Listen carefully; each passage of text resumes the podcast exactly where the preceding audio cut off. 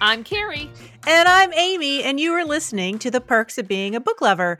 This is a show where two friends, that would be us, chat about books and reading with another book lover. And we find book lovers everywhere authors of all types, teachers, booksellers, slam poets, and publishers, just to name a few. And we may be a little biased in thinking that reading people are the coolest people. So, Carrie, we're excited to open up season five. Yeah. Can you believe it? I cannot believe it. Edging closer to 100 episodes. And this first episode in season five, we've got suspense writer David Bell, who is the USA Today bestselling author of 11 books, and his most recent offering hit the bookshelves yesterday. So, his newest book, Kill All Your Darlings, is the interconnection of all kinds of hot topics, showing the dark side of academia and what happens when plagiarism makes you the prime suspect of a murder. And if you add some professor ickiness that would make even the Me Too movement cringe, you have a page turner that book websites like She Reads and Frolic call a most anticipated summer read for 2021. Gave me all sorts of things to mull over. So e- even after finishing it. And David is located here in Kentucky. He is a professor of English at Western Kentucky University and heads up their MFA creative writing programs. But first, Carrie, we had two weeks off. W- what did you do with all of your rest and relaxation? Uh, I read a lot. I have just been like flying through books, and that's pretty much it. I have been reading a lot, not really doing banjo. You know, I had I had gotten really inspired by Steve Martin and not really done too much with Was that a bum purchase? Was that like uh, uh, no, no, no, no. I am hoping that my kids can go back to school in August and and I might have some time. It's just kind of hard. Everybody's all up in my business. And everybody Mm. has been all up in my business for 18 months. And I am hoping that we can go back to having a little space here soon. You know, and and I'm I'm just thinking that maybe that'll help. Well, I spent a week with my family in San Diego, California, which is a place that we'd never been before and was absolutely lovely. The temperatures were like in the low 70s every day, and it was just everything was just so beautiful, and the beaches, and ugh, it was just Yeah, it was it was it was even though I told you to text me pictures, you would text me pictures, and I'm like, I hate her.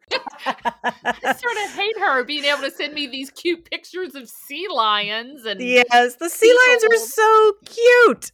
They were so cute. They're like fat little puppies. They kind of Yeah. look like, and it was like a melodrama. Those sea lions, they like have these little pods, and there's like one male, and he would be barking all the time and telling all the females and all the the juveniles what to do, and the juveniles were playing on the beach and rolling around. It was it was like a soap opera. I could just sit there all day and just watch these sea lions on the beach. It was amazing.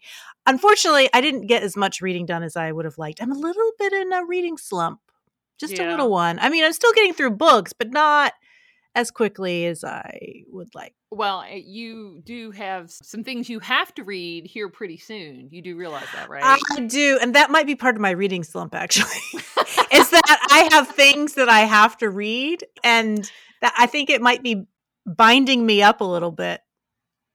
that sounds Sound- bad, doesn't yeah, it? that I sounds don't- like you need some medicine for that. I'm book bound. Not that I don't want to read those books. I do. I think that the, like the little internal Amy might be like rebelling just a little bit against all these book clubs I've joined. But that's a and as we've learned, my role in this relationship is to remind you you don't want to do that, ri- Yeah. right? yes. Job, or is do I get to ever say I told you uh, so? No, you Do can. get- Yeah. Yeah. You definitely can. Yeah. Okay. You can say I told you so. Okay. I, I'm very enthusiastic about things hard for a while until suddenly I'm not. that's kind of the way I roll. But yeah. Well, But- I don't know what to tell you. Go Yeah. go take a laxative and and get reading. I think it's time that we start talking to David because that could really spice up my reading life.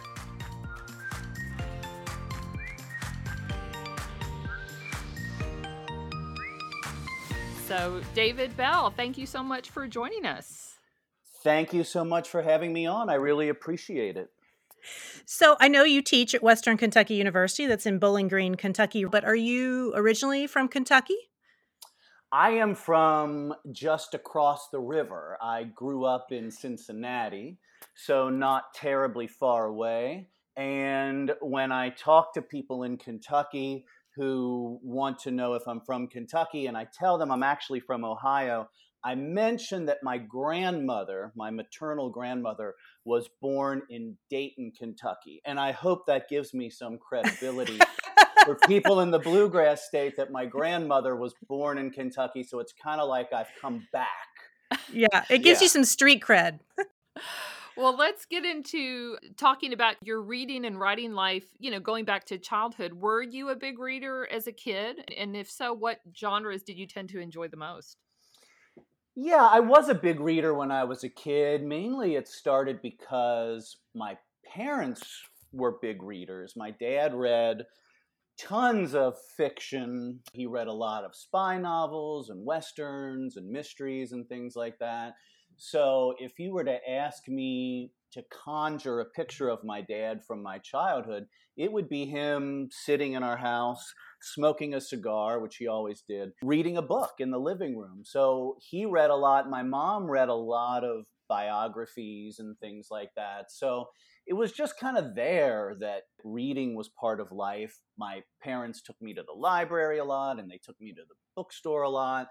If I think back on like the books that I really enjoyed in childhood, I can think of a couple books that were more fantasy. I remember reading The Hobbit when I was a kid. I think I was homesick from school, or maybe I was just pretending to be sick so that I could stay home and read. But I remember reading The Hobbit just almost all in one day, just tearing through it and just being so fascinated by that book. And then I also, the library in my grade school had this version of King Arthur and his Knights by Mabel Louise Robinson, where you know she had taken like Sir Thomas Malory's version and made it for 10 to 12 year olds. And I read that book over and over again. And I remember getting older and being so disappointed to find out that there really wasn't a lady in the lake and mm. Excalibur, that all that stuff was a little exaggerated. I was very disappointed to learn that, and that was the beginning of my cynicism streak that I carry with me to this day. well, you write crime, thriller, suspense. I don't know how you would prefer to label what it is that you write. Do you tend to read those types of books now as an adult, or do you stay away from what you write when you sit down to read? Yeah, it's interesting. I I read pretty much everything. And I read across genres and I'll read books of nonfiction. So I don't exclusively read thrillers. I certainly read them because I enjoy reading them and I've always enjoyed reading them. I don't like limiting myself to just one kind of book because I think there are so many great books out there, whether they're books that were published far in the past or books that are being published right now that I wouldn't want to limit myself just to one thing. They call my books domestic suspense, which I did not know was a thing until they were publishing one of the books. I thought I was just writing a thriller, and that's one of those subcategories, which basically means it's a book about regular people who have extraordinary, strange things happen to them. So my main characters are not CIA agents or serial killers or even cops.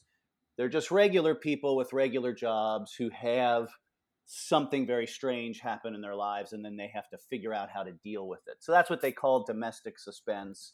I don't think that really matters that much to readers, but that's what the publishers call it. Gotcha. Well, if our math is correct, you've written about 11 of those domestic suspense novels. So, what is it about the genre that you find appealing? Well, I do like that idea of the regular person being put in an extraordinary circumstance because I think we all, you know, we see things on the news. In fact, it's interesting. My wife Molly and I are currently watching the true crime series on HBO, I'll Be Gone in the Dark, about the mm. Golden State Killer, right? Oh, so um, good. Yeah. Yeah, which has done nothing but make me paranoid and unable to sleep at night. and we were discussing like what is the appeal of a story like this and part of the appeal is just to say you know what happens when something so bizarre and so disturbing happens in the middle of just regular suburbia if you look at where these crimes were taking place in sacramento it was just like this middle class wholesome street of ranch homes and whatever and I think there's something disturbing and fascinating about that. And so to me, that's what's interesting about the books I write, at least for me anyway, is that what happens when a regular person who doesn't have training in firearms and martial arts and crime investigatory techniques and all that, but when some disaster falls into the middle of a regular life, and then how does that regular person cope with that? how do you survive when you're asked to do things that are not necessarily in your skill set to go investigate a crime to go you know fight off an intruder or whatever so that's where the appeal lies for me to take a regular person and subject them to a lot of pressure and see how they respond. So i think it's an age old question to ask authors what inspires your work? And you know you're talking about watching um, i'll be gone in the dark. Do you get ideas from the news or are they things that just come to you or how do your books come into existence in that way? Well the ideas come from all over the place. I have some of the books have loosely inspired by news stories or real crimes that I've either read about or heard about, or sometimes they're very loosely inspired by something that someone tells me. You know, I mean, inevitably you have friends and you're sitting around talking, and one of them tells a story about, like, oh, you know, in my town in high school, such and such happened. And I'm writing a book a year, and like all authors, I'm always on the lookout for an idea so if someone tells me some unusual story like that, or if I read something unusual or hear about something unusual, then I'm naturally thinking, could that be a story someday? Or could that be a part of a story someday? And then other books, it's just what I completely make up. For most authors, and it kind of goes back to childhood, you know, when we're kids, we create these scenarios where we fantasize and imagine and play games it's a what if game. You know, well, what if this happened? What if a person was in this situation? And that's the fun part of writing. That's where the imagination takes over. And I can just let my mind run wild and imagine what would happen if a person was in this situation? What would inevitably happen after that? So the ideas have come from all over the place over these 11 thrillers that I've written. So you teach English at Western Kentucky University and you co-founded the school's creative writing MFA program and your new release Kill All Your Darlings is about that world of academia, but it shows the warts of that world. And I'm wondering if you could just give us just a little snippet of what your book as a whole is about. Yeah, Kill All Your Darlings is about a creative writing professor, a guy by the name of Connor Nye. And at the beginning of the book, he's had a great thing happen to him. He has published his first novel, he's published a thriller, and it's the day the book has come out. And we learn that Connor has had a rough time in the past. His wife and son died in an accident about five years earlier. He's been in a fog of grief about that. He's really been struggling to write, struggling to publish and be able to keep his job and get tenure. So the fact that this book is coming out is quite an accomplishment that he's been able to do this.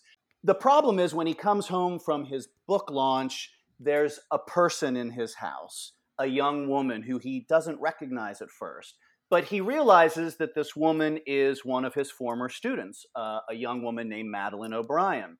And the catch is that Madeline disappeared two years earlier, and everybody thought Madeline was dead, including Connor. So much so that Connor took Madeline's honors thesis, which was a novel, and he went out and published it because he thought she was dead and he couldn't write anything. So the book Connor has published was actually written by Madeline. And now Madeline is back in his living room saying, Dude, that was my book you published. I want the money, or I'm going to tell everybody that you stole my book. And then the next day, the police come to Connor's house and say, Hey, you know that book you published? The details of the murder in that book are very similar to the details of an unsolved murder here in town and those details could only be known by the killer. So, how did you know it? Hmm. So, things get worse from there, of course. Um, but that's that's the basic setup to the book. Mm-hmm. So, one of the things that I thought was really interesting, and I still, to some extent, and I think this is sort of normal that young people, when they're in college, they sort of revere their teachers, their professors a little bit. So, did you worry with this being a novel that kind of sheds a light on the world of academia that isn't always great? Did you worry about what people would think about academia and maybe they would wonder or worry like is this what really happens is this the kind of stuff that goes on behind the scenes that we don't know about I didn't worry about that because I think that I really like books and I try to write books that are highly entertaining. Obviously, I'm, I'm, writing thrillers, so I want the reader to be turning the pages as fast as possible and saying to themselves, I just want to read one more chapter. But I also want to write about things that matter. I want to write about issues that matter and not in a way that's preachy and not in a way that's that's foregrounded ahead of the story. So clearly, this is an issue in our society, not just in academia, but we see it in business, we see it in politics, we see it in other places in entertainment. That anytime there's a power imbalance, there's the opportunity for the person in power to abuse that power, to sexually harass people who are beneath them and don't have as much power to stand up for themselves. So it's part of the culture, it's part of the landscape. I'm not saying that it's like every professor at every university does this, but it's there.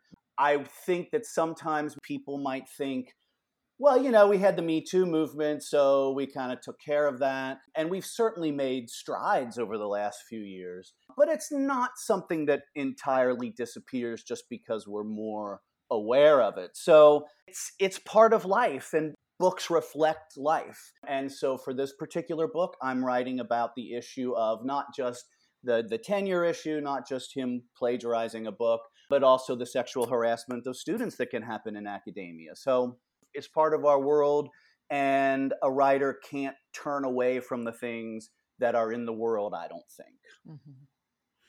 The title of your novel is really great, Kill All Your Darlings. And it, it relates to William Faulkner's statement about being a writer and he said in writing you must kill all your darlings so can you discuss what that means in terms of yourself and also the ways in which you you kill your darlings as a writer i think it's a pretty universal experience that when writers write something it, there's a feeling that is almost a high that a writer gets, you know, kind of like a runner's high. I only know that secondhand because I don't run unless something's chasing me.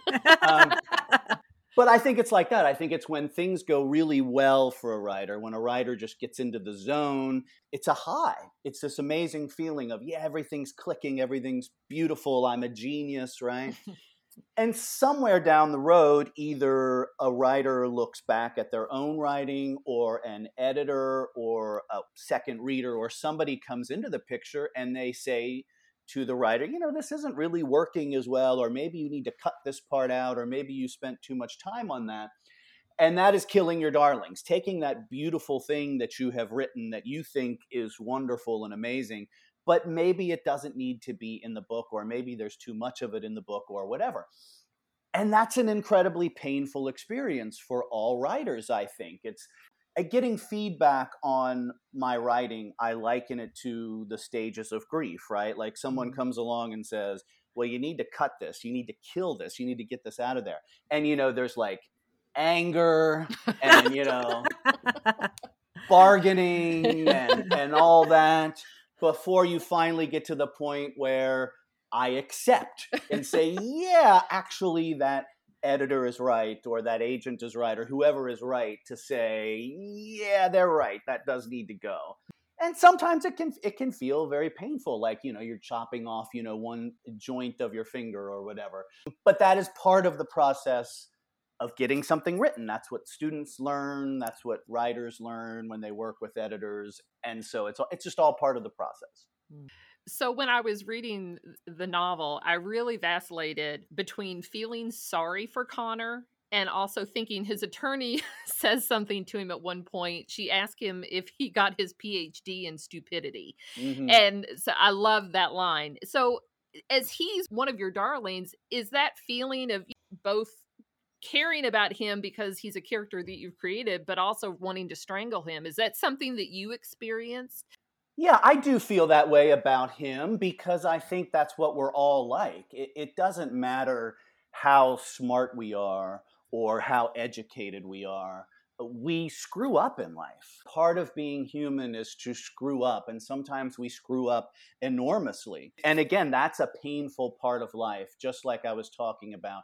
The editing of a book is a painful thing for a writer where you have to look at something and say, I have to cut that thing out looking back at things when we screw up in life is painful. Um, and we may not want to look at those things. We may not want to acknowledge those things, but we know we have to face them if we want to be healthy and move on and learn from them. So to me, the fact that Connor is a complex character who has admirable qualities and has made this tremendous mistake in the way he has stolen this book from his student to me, that makes him a very human character. And mm-hmm. I would expect that readers will read about him and sometimes want to shake him, right? I think anytime we read any book, but especially in thrillers, th- there's an element of looking at the characters and saying, like, how did you get yourself into this mess? How are you going to get yourself out of this mess? And so I do think people will probably have that reaction to him. I hope that by the end of the book, they see the journey that Connor is on. They see the way he changes. They see the way he tries to reckon with the mistakes he's made. And I hope they see that whole picture of him by the time the book concludes. Mm-hmm.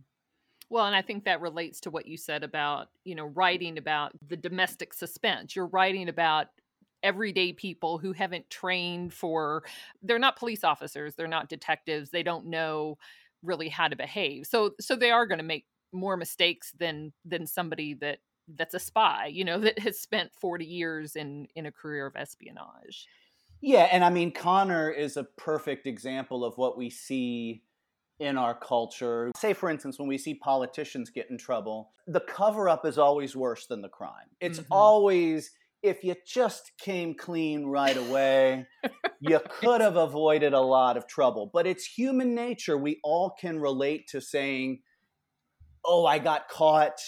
Maybe I can just paper over this somehow or mm-hmm. figure out. You know, it's like when you're a kid and your parents catch you doing something. Your first instinct is like, oh, can I just blame it on my sister? And it never works because right. you know you're always going to pay the piper at some point. Uh, maybe people can relate to that too. That idea of like your your natural instinct is just can, can I get out of this somehow? But you know you can't. Eventually, it all comes around somehow. Right. Well, and your novel definitely doesn't make men look great. Connor isn't a bad guy, but he's surrounded by other men who don't treat the young women in their lives with a lot of respect. When did you start writing this novel, and did the Me Too movement of 2017 influence your writing? I've wanted to write a book on a college campus for a long time, set in that world.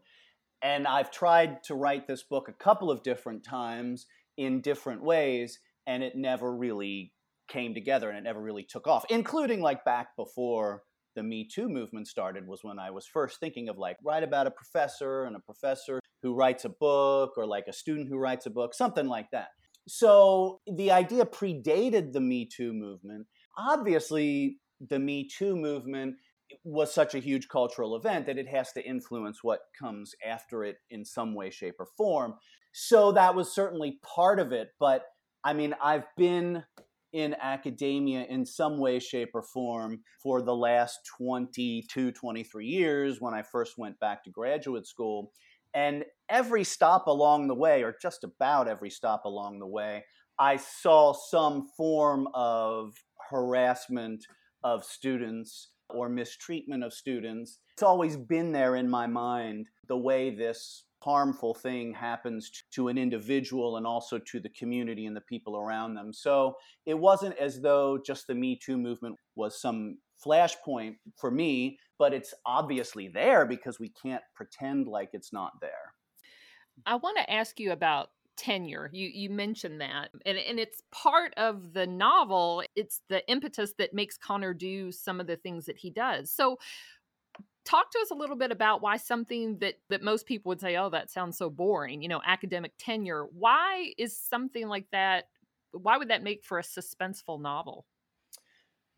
Well the old joke about academia is the reason the battles are so fierce is because the stakes are so small. Um, but, but the truth is that academia is a weird place. It's a mm. unique place and if you think about the way people get trained for these jobs, most people in academia have a PhD. If you have a PhD in the humanities, say, like English or something like that, you're being pretty specifically trained for one or two jobs to be a writer uh, or a scholar and an English professor. And so, what academia offers you through tenure is job security that most people in life don't have. We all know people who have been laid off from a job or they get to middle age and they get laid off from a job and they have a hard time finding another job. Academia offers you not a lot of money, contrary to what some people sometimes think, but there is job security and tenure. And the reason I think that tenure is such a big deal is because, and Connor is in this position in the book. Imagine that you are early middle age or reaching middle age and you you want to get tenure if you don't get tenure you lose your job. And what are you going to do as a like 45 year old person whose whole life has been spent in academia? Where are you going to go to find another job? So tenure is something that I think people intensely want. I mean, there's the achievement of it that you get tenure because you've achieved certain things in terms of publications and all that. But there's also that it is a form of job security that lots of people don't have in the world.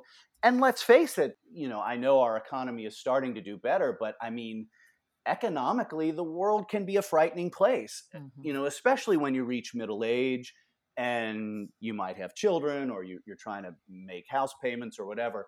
So I think tenure can be a really fiercely contested thing because it represents a lot of security for people who may not have that security anywhere else in life. You know, I haven't read all of your other novels, but are there other seemingly mundane topics that you've worked into your other books that have led characters to make sort of morally questionable decisions? Yeah, I mean, it, it, usually the the books start with something relatively small and innocuous. Like if you, I'm trying to think back. You're asking me now to remember what my books. That's, I didn't know this was going to be a test. Um, it's a quiz. oh gosh, I would fail that. People always come up to me. They're like, you know that character in that book that you wrote, and I'm like, what?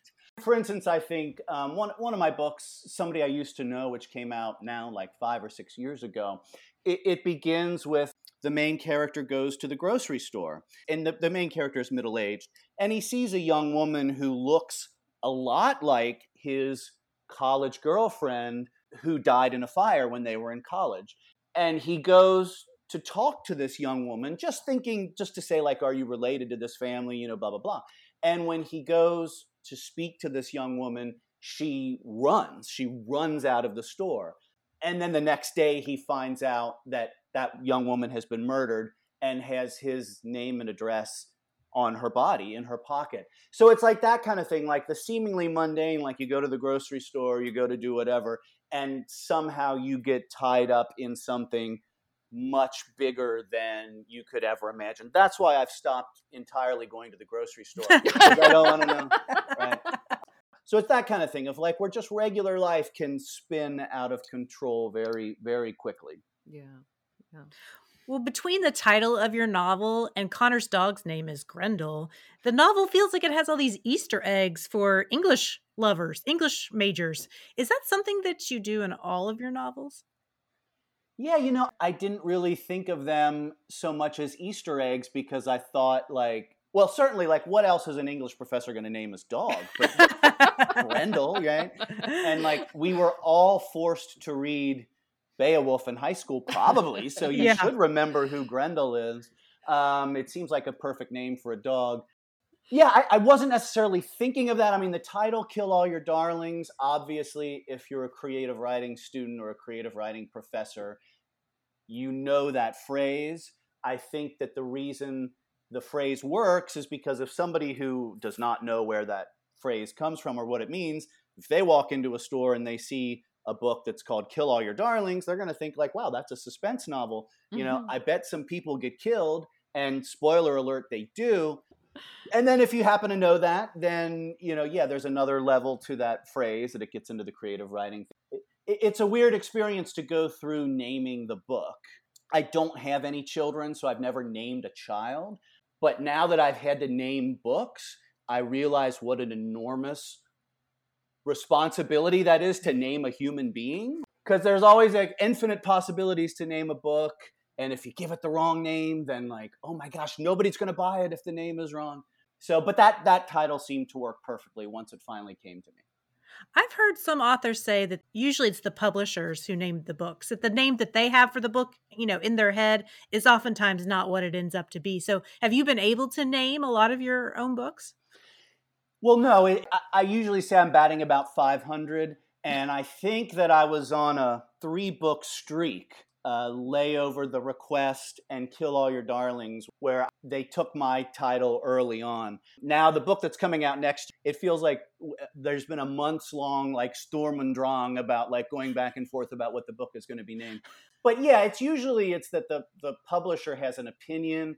To be perfectly honest it's usually the sales and the marketing people who have the most to say about the title because they're the ones who have to go out to the bookstores and to the retail establishments and convince them to put the book in the store. So they want the title to be something that they can take out in the world. So it's not unusual for them to reject an initial title and to there to be some back and forth. That too can be killing a darling because mm. you might have this wonderful title in your head and then someone somewhere in the publishing house decides that's not quite right you know, or Target doesn't like that title, whatever, and then you have to go back to the drawing board. But again, that's just like that's just all part of the give and take of the business.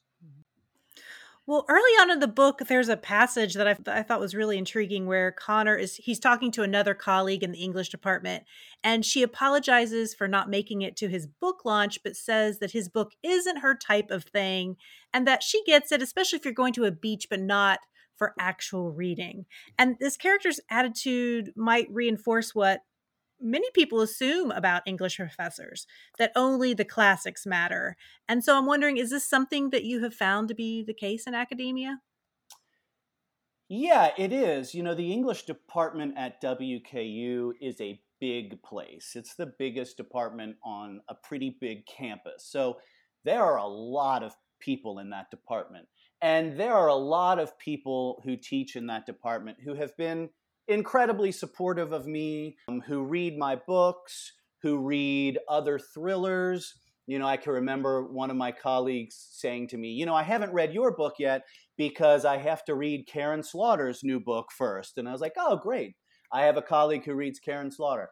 So there are people who are like that, people who come to my events, and there are people who have expressed that attitude either to my face or behind my back, or they make you know, it's kind of like a veiled comment that might come my way, like, oh, you know, you write your book so fast, you know. And I know what that means, right? Of course, I should be laboring over my book for 10 years or whatever. so I've seen experiences across the board. I think the thing that that I have seen that would disappoint me the most is when I've had colleagues, in fact, I don't think any of them are still at WKU, but you know, I've had colleagues, not just at WKU, but at other places, who will teach undergraduates creative writing. And if the undergraduate comes in and they want to write a fantasy story or some sort of genre story, they will tell them that they can't do that, that they mm. like they mm. express disdain for that kind of genre writing. And I think, why on earth would you tell somebody who's 18 or 19 or 20 years old that you can't write the kind of story they want to write? I don't know if that student might become the next J.K. Rowling or the next Tolkien, right? I mean, the odds are long against it for anybody, but but why would I try to tell somebody the subject matter of what they should be writing. If they want to write it, they should be able to write it.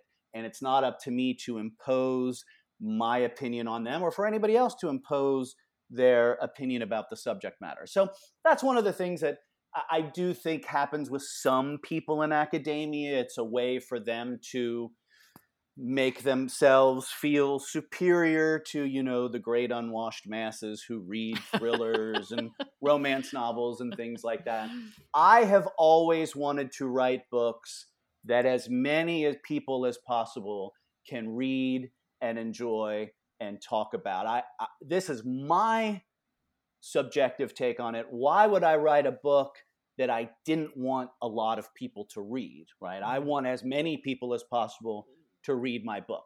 That's me. If other people feel differently, that's fine. But I don't want to impose that view on other people, especially undergraduates who are learning how to write.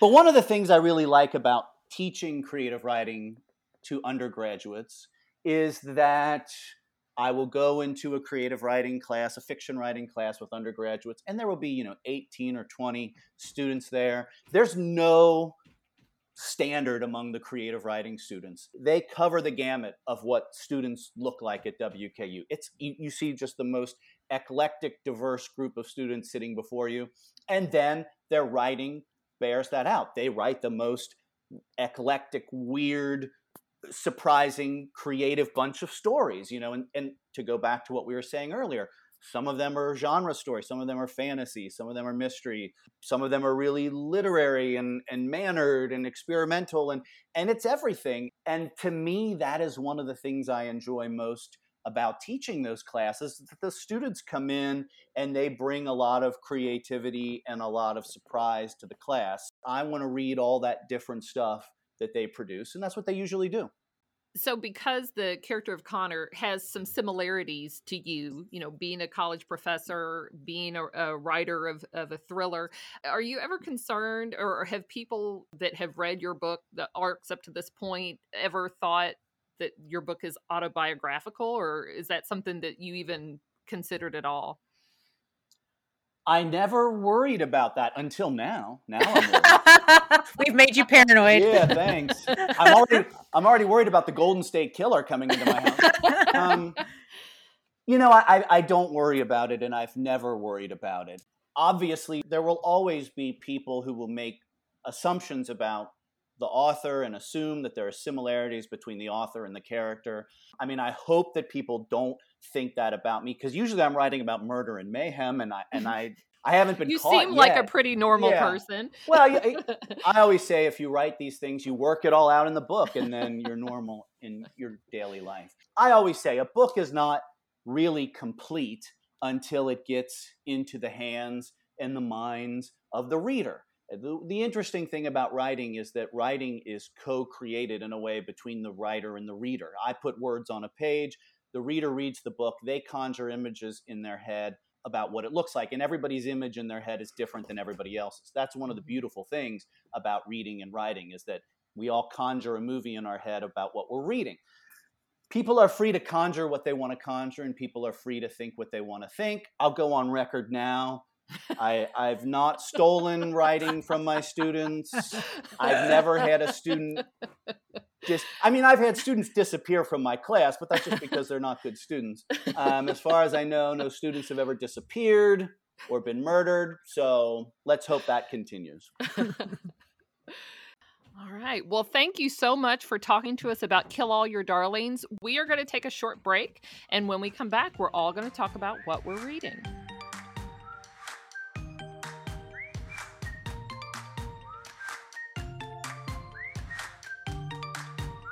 We are back with David Bell and with Carrie. Carrie, what has been on your nightstand? What are you reading?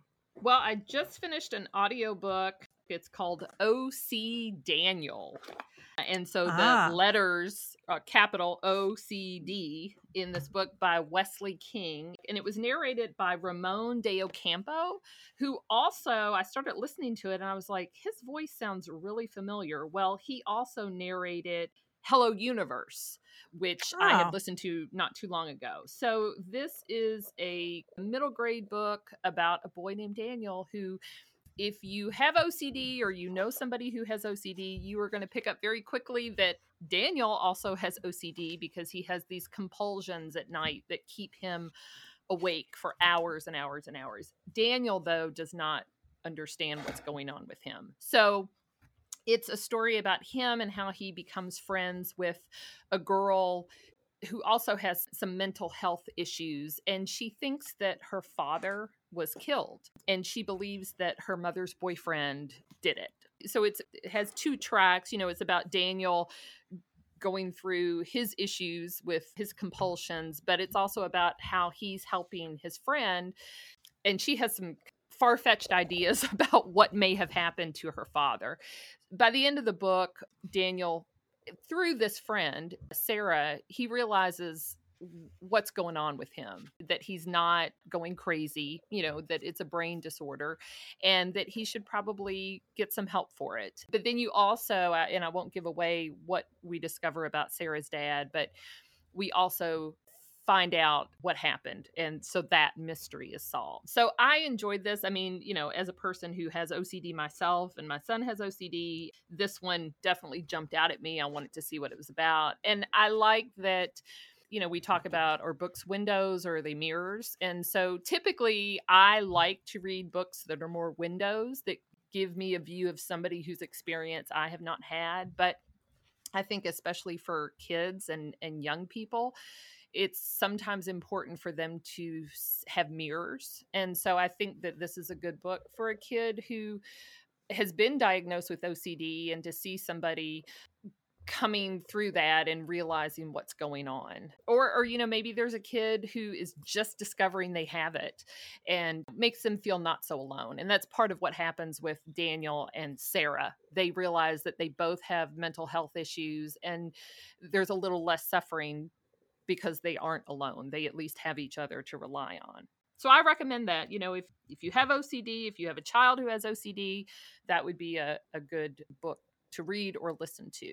And there's a little bit of a mystery in it. it and there's a like. little bit of a mystery. Mm-hmm. Yes. Yes. Okay. So David, what have you been reading? Yeah, I'll make a plug for a book that is coming out in August and it's called Chasing the Boogeyman by Richard Chizmar.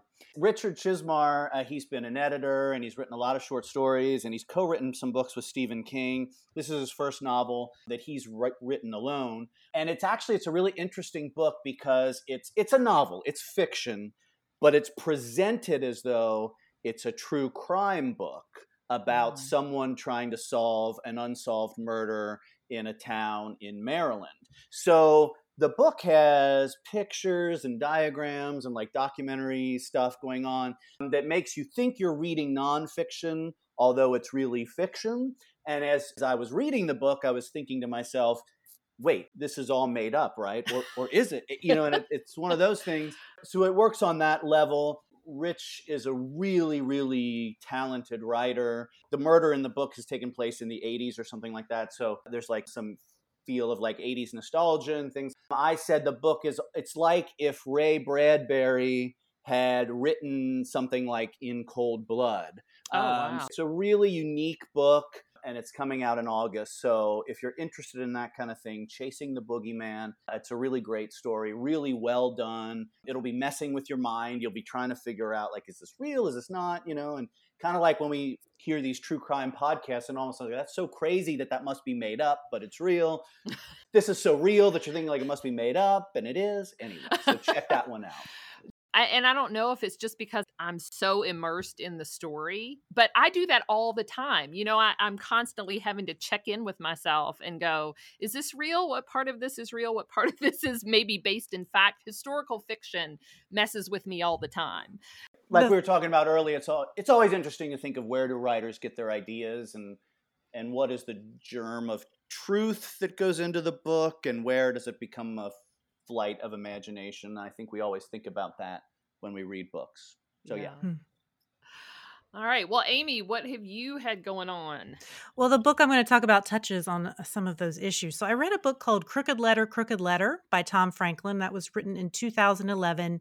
And this story is a mystery. It's set in southern Mississippi in a very small town. And there are two main characters, Silas and Larry. And Silas is referred to by the townspeople as 32 because he was a baseball star in high school and that was his jersey number. And he was so good, he got a scholarship to play at Ole Miss for college, but he comes back to the small town to be the town constable.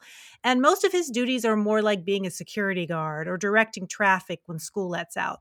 But recently, there were two murders in town one of a known drug dealer, and the other a young a female college student whose family owns the largest business in town, a lumber company. And our other character is Larry, and Larry is sort of a pitiful character. He's sort of a sorry sack. And he grew up in a family where his father was an alcoholic and always thought of his son as a disappointment because he wasn't tough enough. He's kind of a sensitive kid. He liked to read, he was a bit of a loner, and he never had many friends. And Larry's desperate to have a friend and will do things that are somewhat ill advised in an effort to impress people or to keep a friend.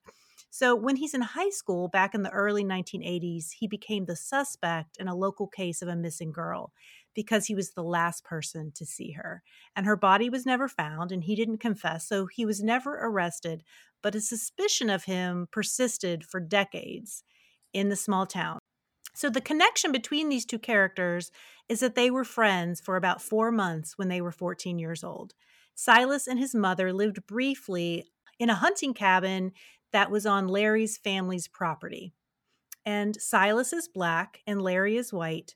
But after four months, an incident occurs with Larry's father, and Silas rejects Larry. But they still share a history in a sort of a coming of age type of way. So if you jump ahead to present day, Larry comes home from his car repair business, which he goes to every day, but no one ever brings their cars to him because they think he's a serial killer. And there is an intruder in his house, and he's shot in the chest.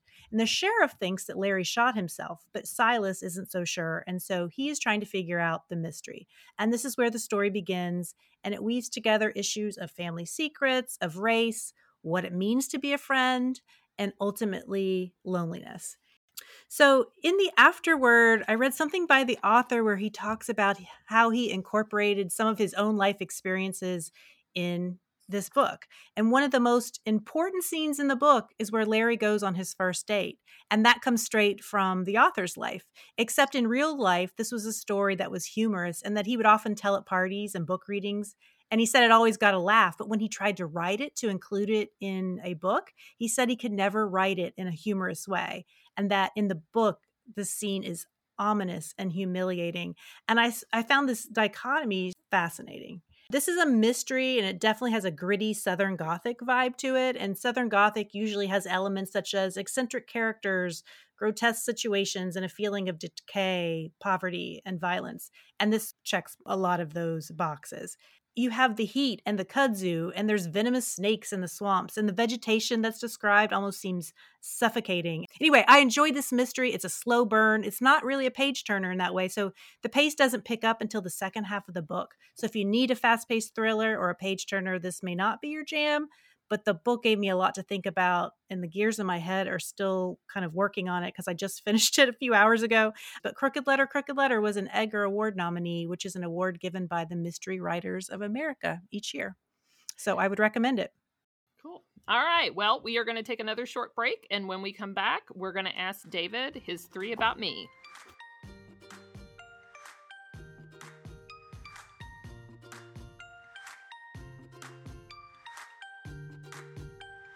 We are back with David Bell, and he's going to answer his three about me. So, question number one You are a movie lover, so we're interested in what your film watching life is like.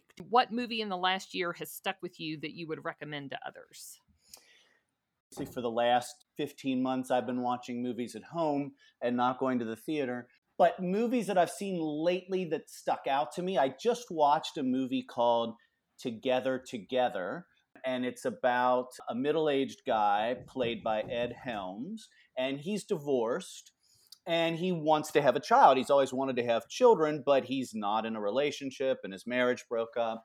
So he uses a surrogate to father his child. And, and the surrogate is played by Patti Harrison. You watched that show uh, with Aidy Bryant, Shrill. Patti Harrison had a small part as the receptionist, and she was very funny in that. So the, the story is about these two people who are very different, who become friends as she is the surrogate for his child and and so the movie is a lot about friendship and family and you know what does it mean when people are connected by something like you know having a child and all that kind of stuff but they're not romantically involved at all and that just came out. So that one was really very good and i enjoyed that. And the, and the, the two lead actors are great in the story. It's it's funny but it's also serious. So that's one i watched recently that, that has stuck with me and that i really liked. I saw tenet and it is that Inception flavor. It was done by the same director, Christopher Nolan. Like, I love Inception. And so Tenet was kind of the same way, like mind bendy and one of those films where you watch it and then as soon as it's over, you know that you need to go right back and watch it again because of all the things that you missed. So if you like Christopher Nolan movies and mind bendy, that's a good one. I, have a love hate relationship with him just because of that, because I'm too lazy to want to have to go watch back and watch the movie all over again. I don't want to think that much, but yeah, yeah, no, I haven't. I haven't seen it yet, but I've heard a lot of good things about it. I, I know, yeah. you know, it's gotten a lot of attention. So, question number two. So, like Connor Nye and Kill All Your Darlings, you also like to walk in the cemetery. In fact, your first book was called Cemetery Girl. Is the cemetery near your house your favorite one, or are there other cemeteries you also enjoy? Yeah, I mean, I, have always been fascinated by cemeteries, and it just so happens that when we moved to Bowling Green and we bought our house, there's a cemetery just two blocks away from our house, and, and actually, the cemetery and the and there's a park side by side, which is an I always thought was just an interesting combination because you can go to the park to exercise and you're exercising to try to keep yourself out of the cemetery, which is right next door. So yeah, I mean, I have an affinity for the one by our house. Um, there are two parts to it. So there's a very old part that's on one side of the road. A little bit of Bowling Green trivia. Duncan Hines is buried in that cemetery. Oh, well. if you've ever been like, I've always wanted to see the final resting place of Duncan Hines. it is in Bowling Green, Kentucky.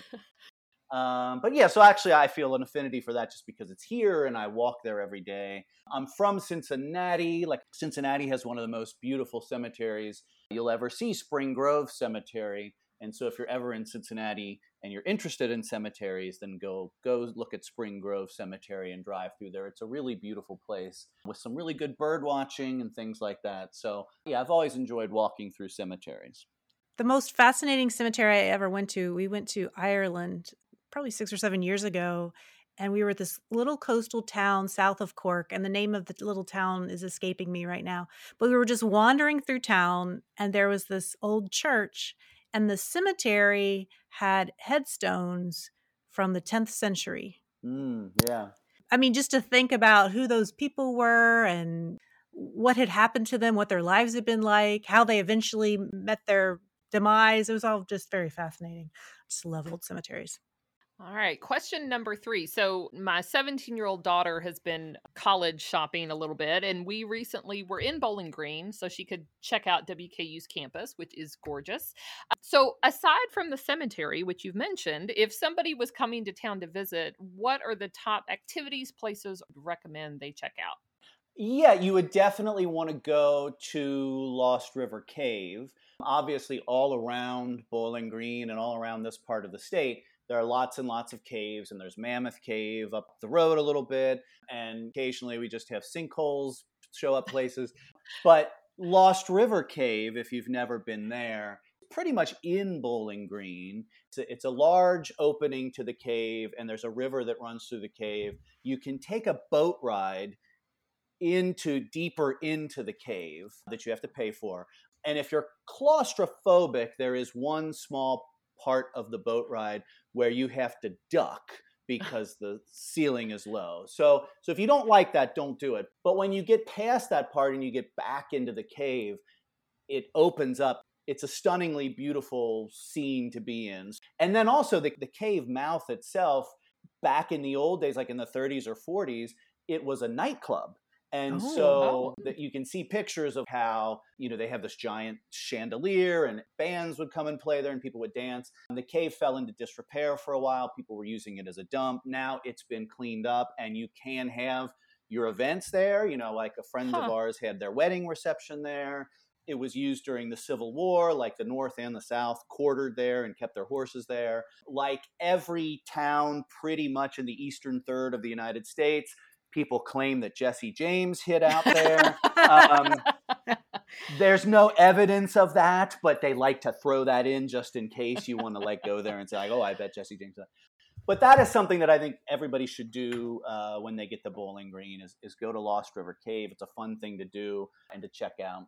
And obviously, speaking of sinkholes, there's the Corvette Museum. Um, if people don't know this, every Corvette in the world is made in Bowling Green.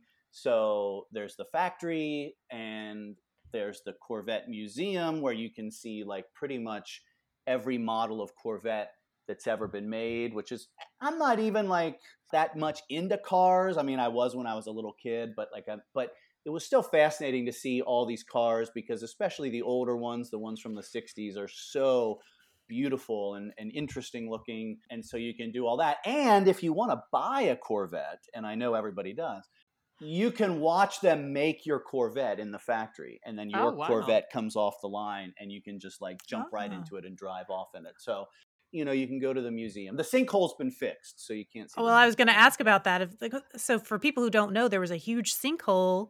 I don't know, several years ago. I don't know how many years ago, and swallowed up part of it, right? Yeah, the, basically, I think it was the entryway, the lobby of the Corvette Museum collapsed. I- I- there was a sinkhole underneath it. And for a while, and I thought this was really enterprising, they left the sinkhole there and Mm. sold tickets to see the sinkhole.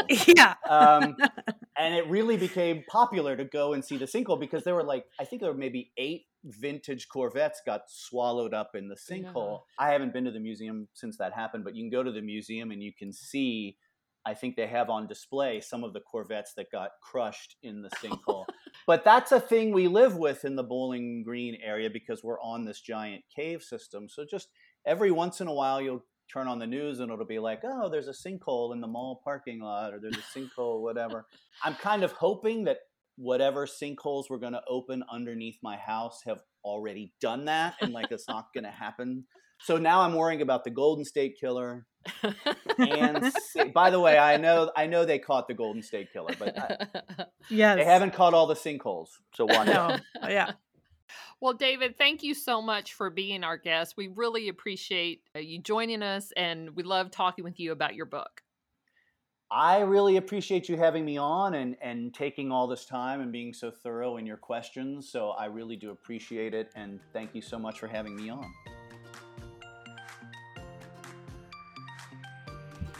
Did you know that you can find a list of all the books, podcasts, movies, and TV shows we talk about on our website? You don't need to have a pencil and paper sitting right next to you to write down all the titles you hear us mention. For show notes for any episode, go to our website at perksofbeingabooklover.com. The show notes are also included on the description of the episode on your podcast player. If you like what we're doing with the show, tell a friend. Word of mouth is one of the best ways to help people find us.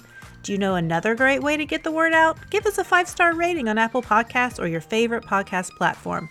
The more ratings we have, the more likely that our show will pop up for listeners looking for bookish podcasts. And writing a review is great too. If you leave a review, we'll read it on the air. Thanks for joining us this week. Follow us on Facebook at The Perks of Being a Book Lover or on Instagram at Perks of Being a Book Lover Pod to see what we're up to. Finally, a huge thank you to Forward Radio 106.5 FM, a grassroots community radio station in Louisville, Kentucky. You can find our show there, live or in archives, at forwardradio.org.